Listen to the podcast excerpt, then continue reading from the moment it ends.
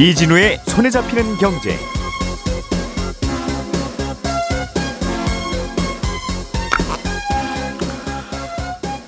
안녕하십니까, 이진우입니다. 우리나라 주식시장이 상대적으로 저평가를 받는 이른바 코리아 디스카운트를 해결하겠다면서 정부가 밸류업 프로그램이라는 걸 발표했습니다. 상장사들이 주가를 스스로 높일 계획을 내놓으면 정부가 세제 혜택 등으로 함께 돕겠다는 게 요지인데, 시장의 기대에는 미치지 못했다는 평가가 나오고 있습니다.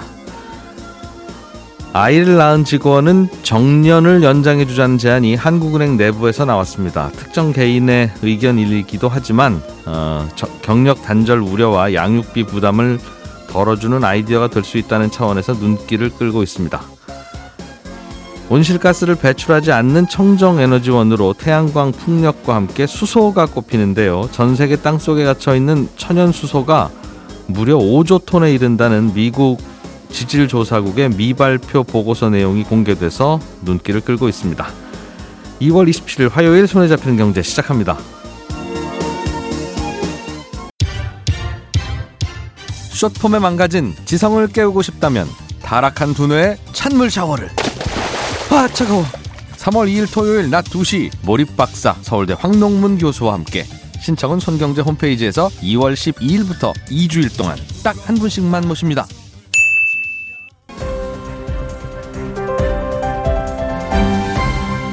이진우의 손에 잡히는 경제. 네, 오늘은 송현서 서울신문기자, 남궁민 경제뉴스 큐레이터, 그리고 김치형 경제뉴스 큐레이터 이렇게 세 분과 함께 경제뉴스 들어보겠습니다. 세 분 어서 오십시오. 네, 안녕하세요. 자, 남궁민 큐레이터가 준비해 오신 소식이 어제 주식시장에서 가장 관심을 끌었던, 네, 가장 뜨거운 어, 논란거리가 됐던, 맞습니다, 이른바 기업 밸류업 프로그램인데 정부가 어제 발표했어요. 예. 음. 어. 시장에서는 좀 실망스럽다는 평가가 많은 것 같아요. 그렇습니다. 어제 주가가 말해주는 음. 반응이 나왔는데요. 어제 금융위가 이제 소문이 무성했던 기업 밸류업 프로그램을 공개를 했습니다. 예. 근데 시장의 반응은 이제 설마 했는데 뭐 역시나를 넘어서 겨우 이거 발표하려고 한 달 끌었냐 이런 음. 분위기였고, 실제로 주가가 많이 떨어지면서 반응이 안 좋은 게 나왔는데, 우선 이 정책이 뭔가 간단히 설명을 드리면요, 연초부터 한국 증시가 너무 저평가돼 있다, 이른바 음. 이 코리아 디스카운트 문제를 해소해보자는 차원에서 정부에서 추진해온 정책입니다. 음. 그러니까 지금 기업 고가는 예를 들면 자산이 백억인데 시가총액은 오히려 뭐 오십억, 육십억 이런 회사가 수두룩하다. 이거 음. 뭔가 문제가 있는 거다, 자본시장에. 그리고 또 한 가지는 옆나라 일본이 지금 삼십여 년 만에 사상 최고치를 갈아치우다 보니까, 예, 한국은 뭐하냐 이러니까 원성이 커졌고, 대통령까지 연초에 이제 한국거래소 방문도 했고 이 문제를 해결하겠다 호언장담을 했거든요. 예. 그래서 그 기대를 모은 이 프로그램이 바로 이 이 밸류업 프로그램인데, 음. 이것 때문에 지난달 한 은행, 보험, 자동차 같은 곳들이 뭐 주가가 이십, 삼십 퍼센트씩 오르기도 했거든요. 음. 그런데 뚜껑을 열어보니까 맹탕이다, 이런 반응이 나오는 겁니다. 음. 기업 밸류업 프로그램. 네. 발표된 내용에는 어떤 내용이 있었어요? 예, 저 어제 이제 발표된 자료 한 이십 페이지 정도 나온 게 있는데, 내용을 쭉 봤더니 사실 어떤 내용을 전달해 드려야 되나 싶을 정도로 좀 걱정되는, 실효성이 좀 떨어진 내용이 많았어요. 그래서 요약을 하면요, 기업들의 자발적인 주가 제고를 권장한다라는 음, 겁니다. 예. 그러니까 상장사들이 자율적으로 자신들의 기업 가치를 평가를 하고 이거를 공시하게 하고, 또 주주들과의 소통을 늘리고 음. 공시에 대해서는 정부가 가이드라인을 제공해 주겠다, 이런 내용이 들어가 있는데요. 어, 거래소는 그럼 어떤 역할을 하냐? 분기별로 뭐 배당 수익률, 피 비 알 같은 지표들을 공표하기로 한 겁니다. 예. 그러니까 취지는 기업들이 이렇게 저평가돼 있다라는 공지를 기업 거래소가 나서가지고 이제, 이제 줄을 세우는 발표를 하겠다는 건데. 근데 그거는 그 계산기만 있으면 누구나 할 수 있고 다들 알지 않나요? 맞습니다. 그러다 보니까 투자자들이 한국 기업 저평가되어 있는 걸 우리가 몰라서 지금 투자를 안 하는 걸로 보이냐. 그러니까 검색하면 지금 다 나오는 자료들이기도 하거든요. 음. 자료들이 새로운 수치인가 봤더니 피 비 알, 피 이 알, 배당 수익률 이런 거더라고요. 예. 그래서 사실 이거에 대해서도 조금 실효성에 대해서 의문이 제기가 되고 있고, 음. 또 한 가지 이제 어제 이제 많은 기사들은 이제 세제 혜택 제공한다, 기업 가치 높이는 기업들에겐 세제 혜택 제공한다, 이런 내용이 있었는데, 예, 어떤 인센티브가 있나 봤더니 일단은 기업에게 이제 주가를 올리려고 노력한 기업들에게 이제 기재부 장관이 표창장을 주고요. 음. 이걸 받으면 이제 거래소와 증권사 홈페이지에 이제 띄워주고 음흠. 모범납세자 선정에도 우대해주고 어제 세제 혜택 지원이라고 나왔는데 네. 원문에는 세정 혜택 세정 지원이라고 나와 있어요. 음. 그게 왜 그런 것 같은 이제 세제 행정상 지원이라는 건데 세금 자체를 깎아주기는 어렵고 그렇습니다. 그래서 어제 세제 혜택에서 법인세 깎아주나 봤더니 법인세 감면 컨설팅을 우대해주고. 부가세 환급도 컨설팅을 해주고 모범납세자 선정도 우대해주겠다. 그러니까 세제 행정 지원인 거지 나라 돈을 들이는 건 아니다라고 음. 볼 수 있습니다. 사실 기업의 주가가 잘 안 오르는 거에 대해서 정부가 뭘 강제할 방법이라는 건 없는지도 몰라요. 그렇죠. 전 세계에서 그게 되는 나라도 없고 네. 그러니까 일본 정도가 이제 원래 그 나라 문화가 그러니까 엄포를 놓을 수는 있어서 네. 자꾸 이런 식으로 내려가면 저희 거래소도 뭔가 결단을 해서 퇴출시킬 수도 있어요. 맞습니다. 뭐 이제 그런 얘기를 했는데 아마 실제로 퇴출을 하면 소송 붙고 난리는 나겠죠. 그렇죠. 어. 그렇기는 하나 그래도 이렇게까지 없나 할게 이제 그런 생각도 이제 같이 되는 것 같은데 결국 기업이 잘 좀 알아서 해보세요. 정부는 해드릴 일이 사실은 없습니다. 저희도 기도할게요 하는 내용이라서 어제 금융위원장이 음. 이제 이걸 설명을 하면서 이번 정책의 장점은 어떠한 뭔가 강제성 있는 것도 없고 음. 대신 인센티브 중심이다 했는데 방금 말씀드린 대로 인센티브의 실효성이 제기가 되다 보니까 예. 당근도 없고 채찍도 없는 거 아니냐라는 평가가 나오는 건데요. 음.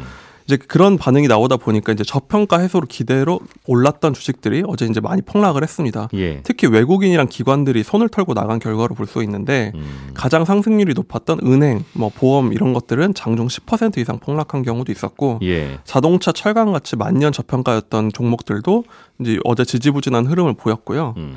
사실 발표 전까지만 해도 기대가 뭐 그래도 아 뭐 우리가 하고 원하는 걸 다 나오진 않겠지만 어느 정도 기대는 했었는데 음. 뭐 예를 들면은 이제 지금 코리아 디스카운트 문제가 워낙 논의가 되다 보니까 예. 이제 대주주와 이제 소액주주 간의 이제 권리 문제 이런 게 이제 명확하다 보니까 이런 게 좀 나오지 않겠나 싶었던 건데 음. 결과적으로는 정부의 정책은 이번엔 어떤 원인을 이제 대주주와 소액주주 간의 문제라든지 이런 원인보다는 주가 자체를 올리는 거를 좀 권장을 하다 보니까 예. 실효성이 좀 떨어진다는 얘기가 나왔고 음. 결국은 어제 또 근데 다른 흐름을 보여서 눈에 띄었던 게 이번에 이런 저 피비알 열풍 동안 많이 올랐던 주식이 하나 있었는데 금융주 중에 이제 메리츠금융 주주 같은 경우는 많이 올랐어요. 그런데 어제도 빠지지 않고 오히려 올랐거든요. 음. 그러다 보니까 시장에서는 결국은 이 회사 같은 경우는 예를 들면 대주주가 뭐 상속 포기를 하고 주주환원을 이제 약속을 했기 때문인데 정부에서 뭐 이런 인센티브 주고 이럴 게 아니라 결국은 이런 문제를 제도적으로 지원할 수 있는 뭐, 뭐 배당 문제라든지 상속세, 그게요. 자사주 문제를 음. 해결해야 된다. 근원적인 걸 좀 해결해야 된다. 뭐 지금 같아서는 실효성이 없다는 얘기가 나오고 음. 있습니다. 기본적으로 자사주는 사들였다가 보통 대주주들 그 지배구조 활용하는 데 쓰이는 경우가 많아서 그렇습니다. 회사 돈으로 자사주를 샀으면 그거는 반드시 소각하세요로 네. 규정을 바꾸든 그렇죠. 혹은 뭐 상법 개정안도 한동안 고민되는 게 있었잖아요. 맞습니다. 어, 이사들이 어, 이사회에서 판단을 내릴 때는 네. 회사를 위해서라고 하는 막연한 표현 말고 회사와 주주, 주주들의 위해서죠. 비례적 이익에 복무한다 이렇게 네. 하면 대주주만을 위해서 그런 결정을 하게 됐을 그렇죠. 경우에 나중에 법적 책임을 질 수도 있고 하니 뭔가 바뀔 수 있는 것들이 꽤 있을 것 같은데 그래서 시장에서는 음. 어느 정도 정답이라고 할지 모범 답안이 어느 정도 나온 상황에서 이 정도는 좀 심한 거 아니냐 음. 그래서 더 실망감이 큰 것 같습니다. 그렇군요. 음, 주가가 그동안 꽤 올랐었는데 시장 분위기는 좀 싸해질 것 같아요. 어제 증권사들이 음. 이제 앞다퉈서 보고서를 낸 걸 보니까 예. 명확하게 얘기하지 않았지만 한동안 변동성이 커질 것 같다. 불확실성이 커질 것 같다는 얘기인데 쉽게 말해서 저 피비알 해소 이벤트가 끝났다라는 거죠. 예. 어, 일정한 어느 정도 테마주 같은 이벤트로 끝나버렸다는 건데요. 또 한 가지 좀 이제 투심에 좀 악영향을 미치는 부분이 정부에서 이제 우리도 일본처럼 증시를 띄우겠다고 하면서 음. 제기했던 것 중에 아이에스에이 같은 걸 납입 한도를 두 배 늘리고 예. 이제 비과세 한도도 두 배 늘리고 금융투자소득세도 폐지하겠다고 대통령이 발표를 했어요. 음. 그런데 이 법안들이 지난주에 모두 국회 상임위를 넘지 못했습니다. 음. 근데 이게 총선 전 마지막 국회다 보니까 사실상 이번 회기에서는 끝이 났고 총선 끝나고 원 구성하고 다시 얘기하면 올해 안에 이게 될 수 있을지 아닐지 모르는 거예요. 음. 그러니까 아이에스에이 뭐 핫도 늘어나면 나도 한 몇 천만 원 더 여윳돈 넣어볼까 싶었던 분들이 음. 근데 이제 넣기가 힘들어지게 된 겁니다. 그래서 이런 것들은 좀 시간을 갖고 차근차근 해야지 어느 날 갑자기 딱 이런 생각이 든다거나 해서 대통령이 그렇죠. 나가서 이거 좀 고쳐보겠습니다 하고 또 뭐 한 달 후에 뭐 발표한대 뭐 이러면서 웅성웅성하고 주가 네. 오르고 이렇게 풀 문제는 아닐 것 같기는 한데 투자자들도 다 음. 계획이 있어야 되는 건데 너무 불확실성이 커지는 것 같습니다. 네. 그런 이야기가 있었고 송현서 기자님 네. 한국은행에서 정년 연장을 인센티브로 저출산을 막아보자. 네. 이제 그런 얘기가 있었어요? 이게 정식으로 확정된 건 아닙니다. 예. 일종의 제안이 이제 나온 건데요.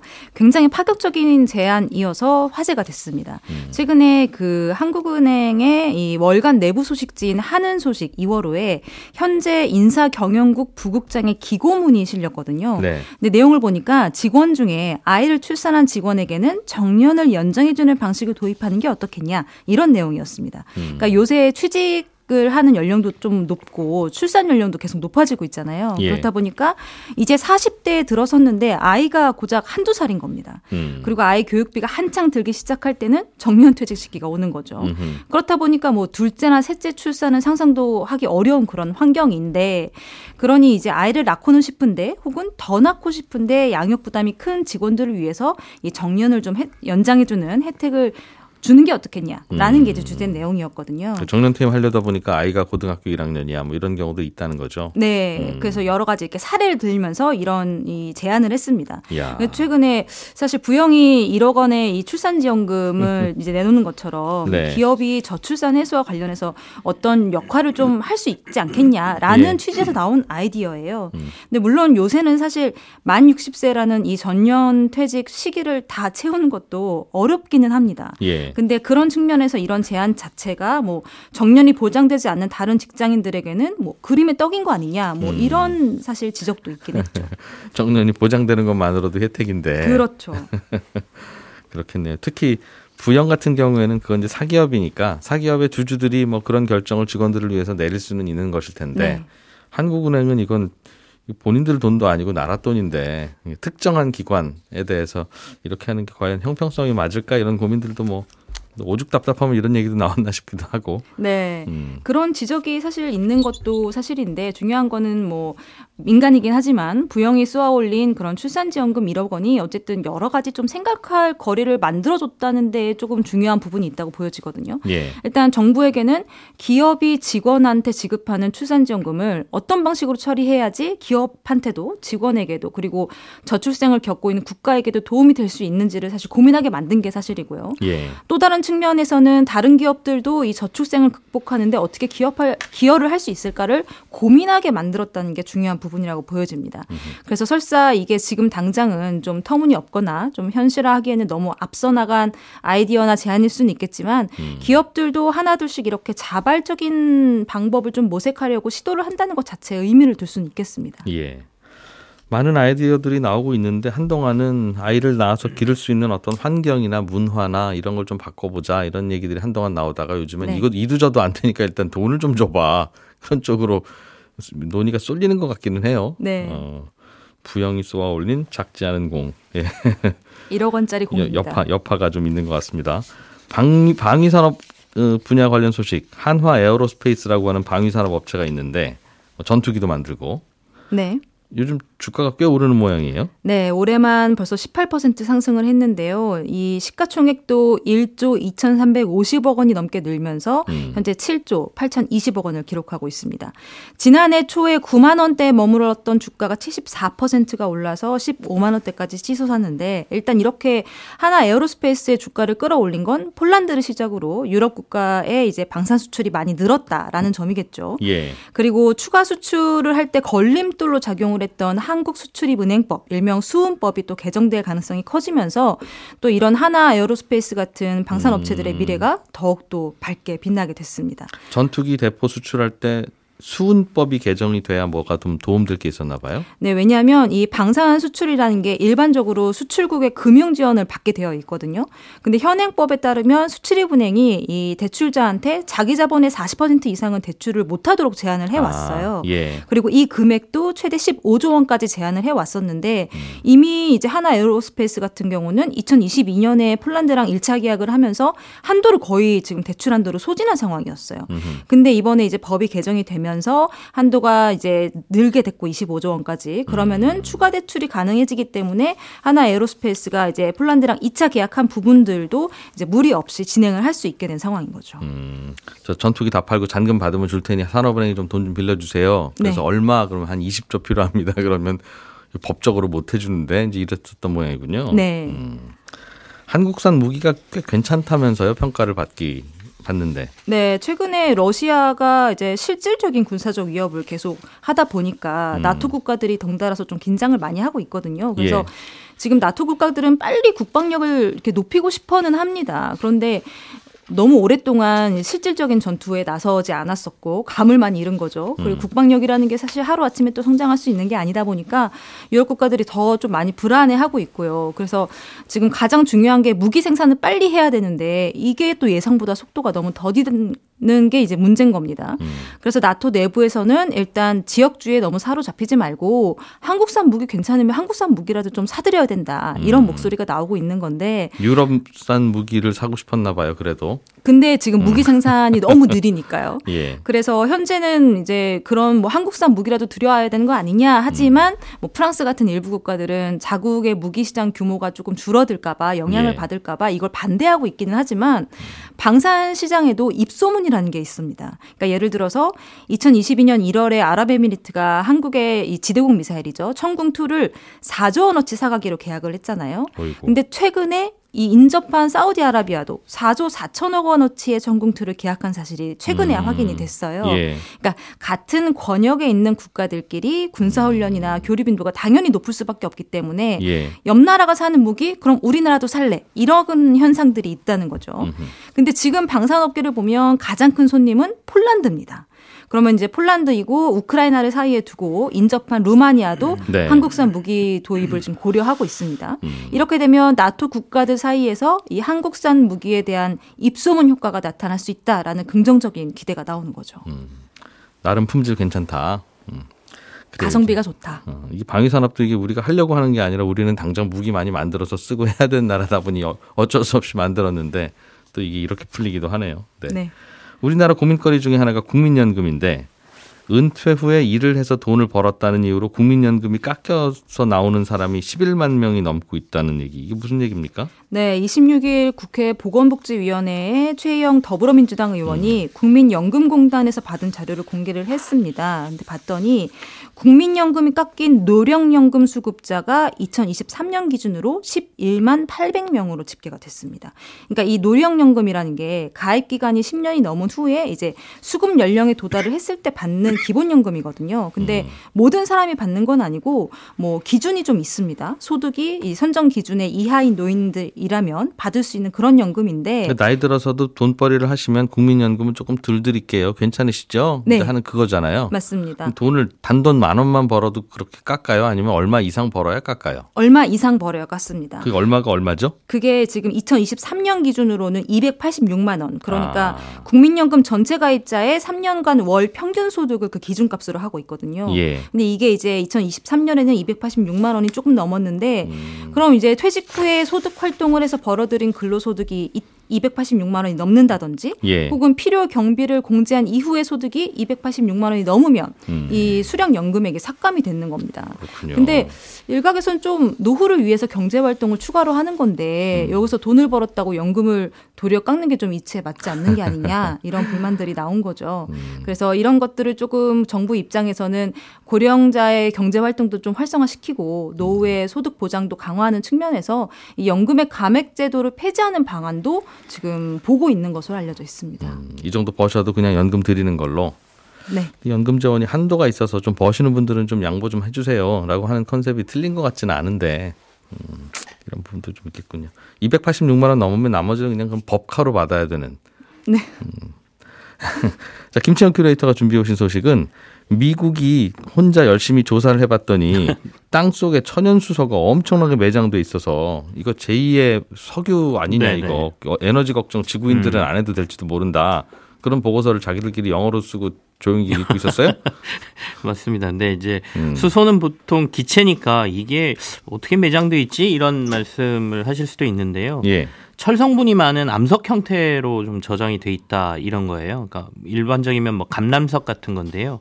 이게 이제 고온 고압의 물과 반응하면 어, 사문석이 되는데 이게 사문석이 된다는 게 녹슨다는 얘기거든요. 예. 이 과정에서 수소가 만들어지는 겁니다. 그러니까 철이 아. 물 분자로부터 산소 분자, 원자를 뺏어오고 수소가 방출되는 건데 특정한 돌에 물이 묻으면 수소가 나온다. 네, 그런 예. 거죠. 예. 고온 고압 상황에서. 예. 그러니까 미 지질조사국이 그래서 이걸 좀 조사를 해봤더니 오조 톤에 달하는 수소가 전 세계 땅속에 묻혀있을 가능성이 있다 이렇게 밝힌 겁니다. 이게 최근 덴버에서 연례 학술대회에서 일부를 음. 이제 얘기한 거거든요. 예.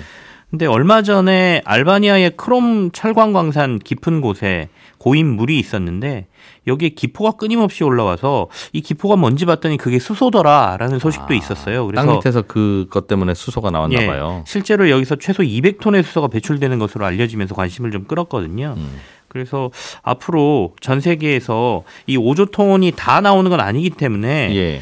조금만 몇 퍼센트만이라도 우리가 사용할 수 있다라고 하면 이게 음. 앞으로 연간 한 오억 톤 정도 수소를 사용할 거다. 미래 향후에 이렇게 얘기를 하고 있거든요. 전 세계. 지금은 얼마나 쓰는데요? 지금은 수소를 한 일억 톤 정도 전 세계가? 쓰고 있습니다. 한 다섯 배 정도 더 늘 음. 거라고 보는데 네. 그렇게 한다 하더라도 인류가 만 년은 사용할 수 있는 규모니까.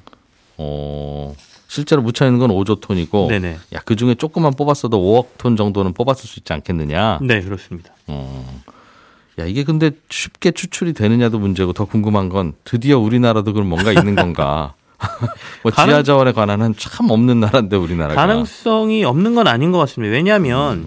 이 보고서나 여러 가지 조사들을 보면 도리어 석유나 가스가 매장되지 않는 곳에서 수소가 나오는 경우가 많다고 해요. 아, 그래요? 그렇게 보면 우리나라잖아요. 야. 그래서 조금은 기대를 해도 될 것 같은데. 그래, 세상은 공평한 면이 좀 있어야지 이렇게.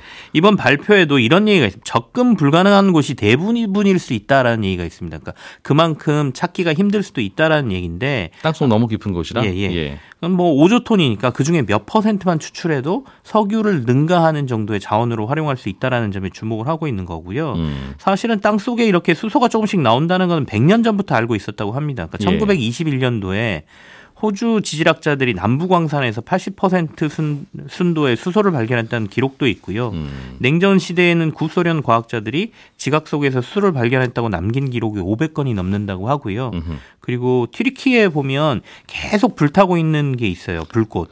야르, 야, 야냐르타시라고 부르는 불꽃이 있는데 이게 음. 결국 밑에서 수소가 나오는 게 불이 붙어 있는 거라고 하니까. 땅속에서 수소가 실실 나오면 거기에 불 붙어 있으면 계속 타죠. 일 년 내내. 도깨비불처럼. 그리고 음. 어, 실제로 서아프리카 말리의 한 마을에서는 수소를 지금 시추를 하고 있긴, 있기도 합니다. 예. 팔십칠년도에 이 수소를 발견했고 그때는 폭발 위험이다 그리고 덮었다가 이천칠년도에 석유 사업체 한 명이 들어가서 음. 구십팔 퍼센트의 순도를 지금 추출해내고도 있거든요. 예. 그래서 이게 백육십여 년 전에 미국에서 있었던 이른바 블랙골드러시라고 하는 유전 개발처럼 음. 앞으로 수소의 중요성이 높아지니까 혹시 예. 그런 현상이 벌어지지 않을까라는 기대감이 그렇겠네요. 좀 있습니다. 우리가 친환경 에너지로 가야 된다는 전제에 동의하면 석유, 석탄, 네. 천연가스는 못 쓰는 거고 당장은 쓰고 있지만 네. 결국은 쓸 수 있는 게 그럼 태양광 풍력밖에 없는데 네. 태양광 풍력은 이 친구들이 이게 항상 바람이 항상 잘 불고 햇빛이 항상 좋은 게 아니잖아요. 그러다 보니 햇빛 좋을 때 담아놓고 바람 잘 불 때 담아놓고 이 그걸 또 운송하려면 또 돈 들고 전선 깔아야 되고 정신이 없는데 네.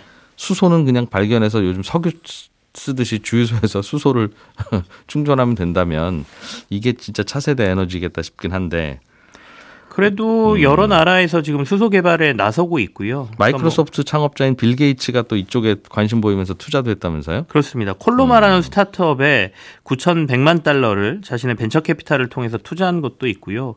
그리고 수소 추출 비용이 생각보다 저렴하다는 얘기도 있어요. 음. 그러니까 우리가 이른바 화학 분해를 통해서 가져오는 그레이 수소는 어 일 달러 정도 일 킬로그램에 일 달러 정도 생산비가 드는데 순도가 예. 높지 않고요. 음. 그다음에 실제로 물 분해를 통해서 얻는 수소는 일 킬로그램당 삼 달러에서 칠 점 오 달러 드는데 이 천연수소 시추 업체들은 천연수소는 일 달러 이하로 가능하다 이렇게 얘기를 하기 때문에 경제성도 생각보다 있는 것으로 얘기가 되고 있으니까요. 네.